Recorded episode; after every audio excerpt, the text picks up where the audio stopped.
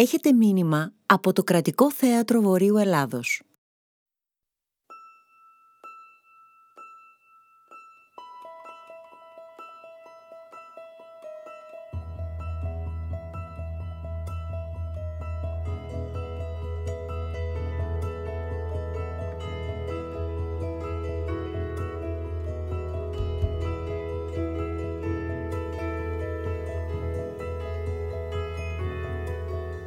Τα καινούργια ρούχα του βασιλιά.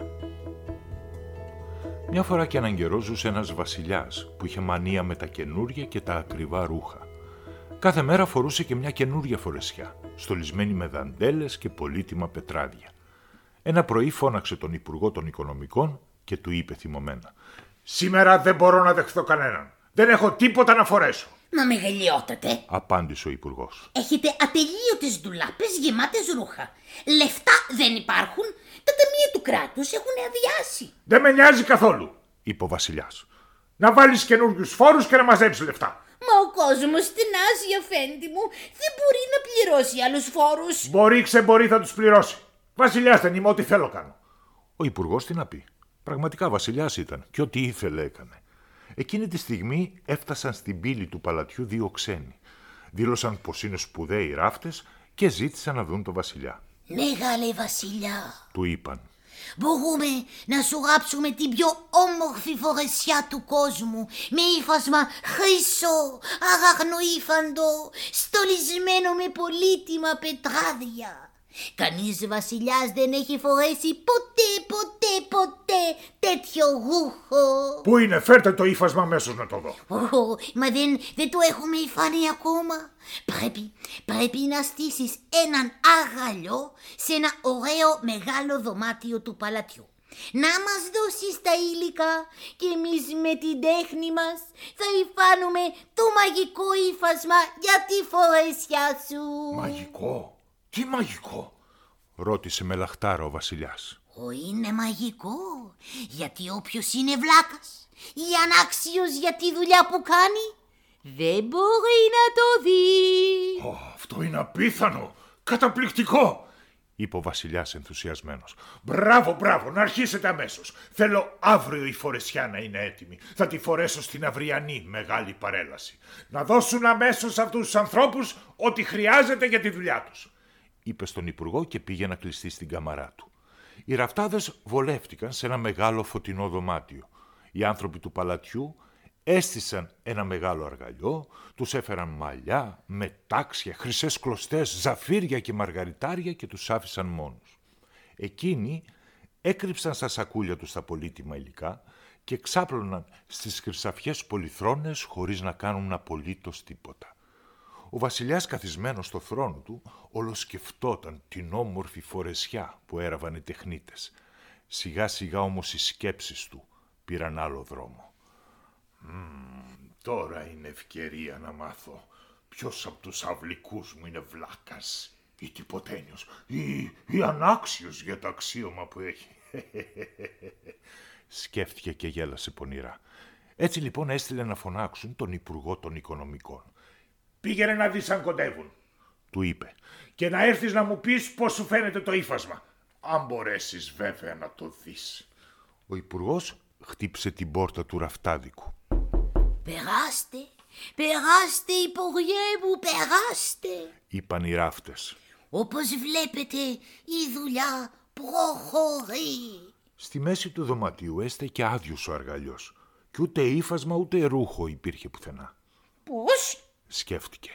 Πρέπει, πρέπει να είμαι τυποτένιος. Ή βλάξ, ή ανάξιος για υπουργός αφού δεν βλέπω τίποτα. Ω, μα αυτό είναι υπέροχο. Είπε δυνατά. Πολύ ωραίο σχέδιο. Πώς, πώς φαίνεται ότι είστε άνθρωπος με καλό γούστο. Είπαν οι ραφτάδες. Πείτε στο βασιλιά πως πρωί πρωί θα είναι όλα έτοιμα. Μόνο, μόνο να μας στείλει λίγο ακόμα από τη χρυσή κλωστή. Ο υπουργός πήγε στο βασιλιά τρέμοντας. Ω, ω, ω, ω, Μη μη- μη γελιότατε, μη μη- μη- μη γελιότατε, είναι είναι- είναι υπέροχο, είναι υπέροχο. ρούχο. Δεν έχω ξαναδεί τέτοιο ρούχο. Ο βασιλιάς έτριβε τα χέρια του από τη χαρά καθώς σκεφτόταν τη λαμπρή φορεσιά. Άξιος, άξιος, είπε στον Υπουργό. Μπορείς τώρα να πηγαίνεις και να μου στείλεις εδώ αμέσως τον Αρχιεπίσκοπο.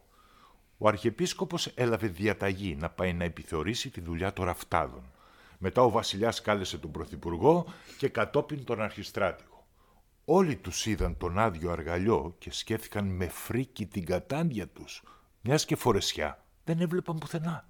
Λες, λες να είμαι τίποτένιος, σκέφτηκε ο Αρχιεπίσκοπος. Λες, λες να είμαι βλάκας, αναρωτήθηκε ο Πρωθυπουργός. Λες να μην είμαι άξιος στρατηγός, απόρρισε ο αρχιστράτηγος και για να κρύψουν τους φόβους και τις αμφιβολίες τους έκαναν πως θαύμαζαν το λαμπρό ρούχο. Ω, έχει, έχει θαυμάσια κρόσια, είπε ο αρχιεπίσκοπος. Έχει, έχει υπέροχα χρώματα, είπε ο πρωθυπουργός. Είναι εξαιρετικής ποιότητος, είπε ο αρχιστράτηγος και έτρεξαν όλοι στο βασιλιά να αναφέρουν ότι τα καινούρια του ρούχα είναι μοναδικά.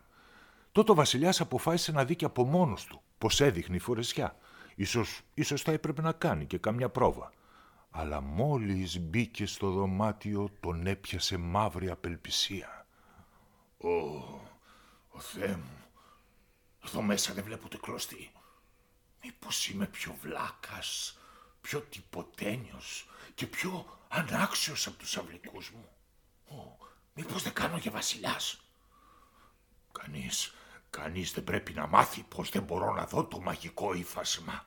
Πώς σας φαίνεται μεγαλειότατε; Ρώτησαν οι ραφτάδες καθώς γύριζαν γύρω γύρω από το βασιλιά με τις καρφίτσες και τις μεζούρες στα χέρια. Το ξέντησαν και έκαναν τάχα πως του δοκιμάζουν τη φορεσιά. Πως τρύπωναν από εδώ, καρφίτσωναν από εκεί. Εκείνος στεκόταν με τα εσώρουχα μπροστά στον καθρέφτη και έκανε πως παρατηρούσε προσεκτικά την πρόβα. Μα σε magnifique! Προσέξτε, προσέξτε την ποιότητα. Είπε ο ένας ράφτης. Σας πέφτει υπέροχα. Είπε ο άλλος. Δεν θα χρειαστεί άλλη πρόβα. Θα δουλέψουμε όλη τη νύχτα και το πρωί θα είναι έτοιμο. Φυσικά οι δύο ψευταράδες δεν έκαναν καμία δουλειά, απλώς κοιμήθηκαν. Την άλλη μέρα ο βασιλιάς πήγε πρωί-πρωί να φορέσει την καινούρια φορεσιά. Οι δύο ραφτάδες έκαναν πως τον έντυναν. Τι, τι μεγαλοπρέπεια! Θαύμασε ο υπουργός μη θέλοντας να χάσει το αξίωμά του. Πρέπει, πρέπει να ομολογήσω ότι είναι υπέροχο, είπε ο Αρχιεπίσκοπος. Θα αρέσει, θα αρέσει πολύ, είπε ο Πρωθυπουργό. Τα κουμπιά και οι εγγράφες είναι εξαιρετικής ποιότητος, είπε ο Αρχιστράτηγος. Τα νέα είχαν μαθευθεί παντού. Όλη η πόλη βγήκε στους δρόμους για να δει την παρέλαση και να θαυμάσει τα καινούρια ρούχα του βασιλιά. Πλήθος πολύ μαζεύτηκε έξω από το παλάτι. Μαμάδες, μπαμπάδες, παιδιά που ανέμιζαν πολύχρωμες σημεούλες. Όλοι ήξεραν πως κανένας ανάξιος ή βλάκας δεν θα μπορούσε να δει τη μαγική φορεσιά του βασιλιά. Οι πύλες του παλατιού άνοιξαν. Μπροστά πήγαινε η μουσική του Δήμου ακολουθούσαν οι βασιλικές σάλπιγγες. Και να, ο βασιλιάς που προχωρούσε μεγαλόπρεπα φορώντας την κορώνα και κρατώντας το σκύπτρο του. «Ζήτω! Ζήτω! Ζήτω!» Φώναξε το πλήθος. «Βλέπεις την καινούρια φορεσιά» ρωτούσαν ο ένας τον άλλον. Ε, ασφαλώς και τη βλέπω. Τι με πέρασες για βλάκα; Στο μεταξύ, οι δύο ψευταράδες μάζεψαν τα πράγματά τους και το έσκασαν από την πόλη όσο πιο γρήγορα μπορούσαν. Συνάμενος, κουνάμενος ο βασιλιάς προχωρούσε. Ευχόταν να μην ήταν τόσο ελαφρύ το χρυσό ύφασμα γιατί κρύωνε τώρα, τρομερά. Ευχόταν να μην ήταν τόσο λεπτό το δέρμα των παπουτσιών γιατί τα χαλίκια του δρόμου του πλήγωναν τα πόδια. «Κοίτα, κοίτα, να, να, να, να, ο βασιλιάς», είπε ένας μπαμπάς στο αγοράκι. Ποιος από όλους είναι μπαμπά; Μα, μα αυτός που πάει μπροστά με τη λαμπρή φορεσιά. Μα, μα αυτός δεν φοράει τίποτα και τρέμει από το κρύο. Γιατί είναι ολόγυμνος μπαμπά; Ο κόσμος γύρισε και κοίταξε το παιδί. Μη, μη, μη, μη δίνετε σημασία. Ε, ακόμα πολύ μικρό και δεν καταλαβαίνει. Δικαιολογήθηκε ο πατέρας, Τι να καταλάβει ανόητε; είπε η μαμά. Εμείς δεν καταλαβαίνουμε. Ο βασιλιάς είναι ολόγυμνος.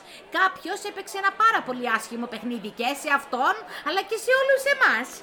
Σιγά σιγά το πλήθος κατάλαβε ότι ο βασιλιάς δεν φορούσε ρούχα. Μα βλέπεις εσύ φορεσιά. Ρώτησαν πάλι ο ένας τον άλλον. Ε, δεν βλέπω βέβαια. Τι με πέρασες, για φλάκα. Και άρχισαν να φωνάζουν όλοι μαζί. Ο βασιλιάς περπατάει ξυπόλυτο. Ο βασιλιάς προχωράει ξεφράκωτας. Ο βασιλιάς είναι ολόγυμνος. Ο βασιλιάς έγινε κατακόκκινος από την τροπή του. Ωραία του την έφεραν οι ραφτάδες και τώρα περπατούσε στο δρόμο ολόγυμνος μπροστά στους υπηκόους του. Πω, πω, τι ντροπή. Έκανε μεταβολή και έτρεξε να κρυφτεί μέσα στο παλάτι. Και ποτέ πια δεν ξόδεψε λεφτά του λαού για καινούρια ρούχα.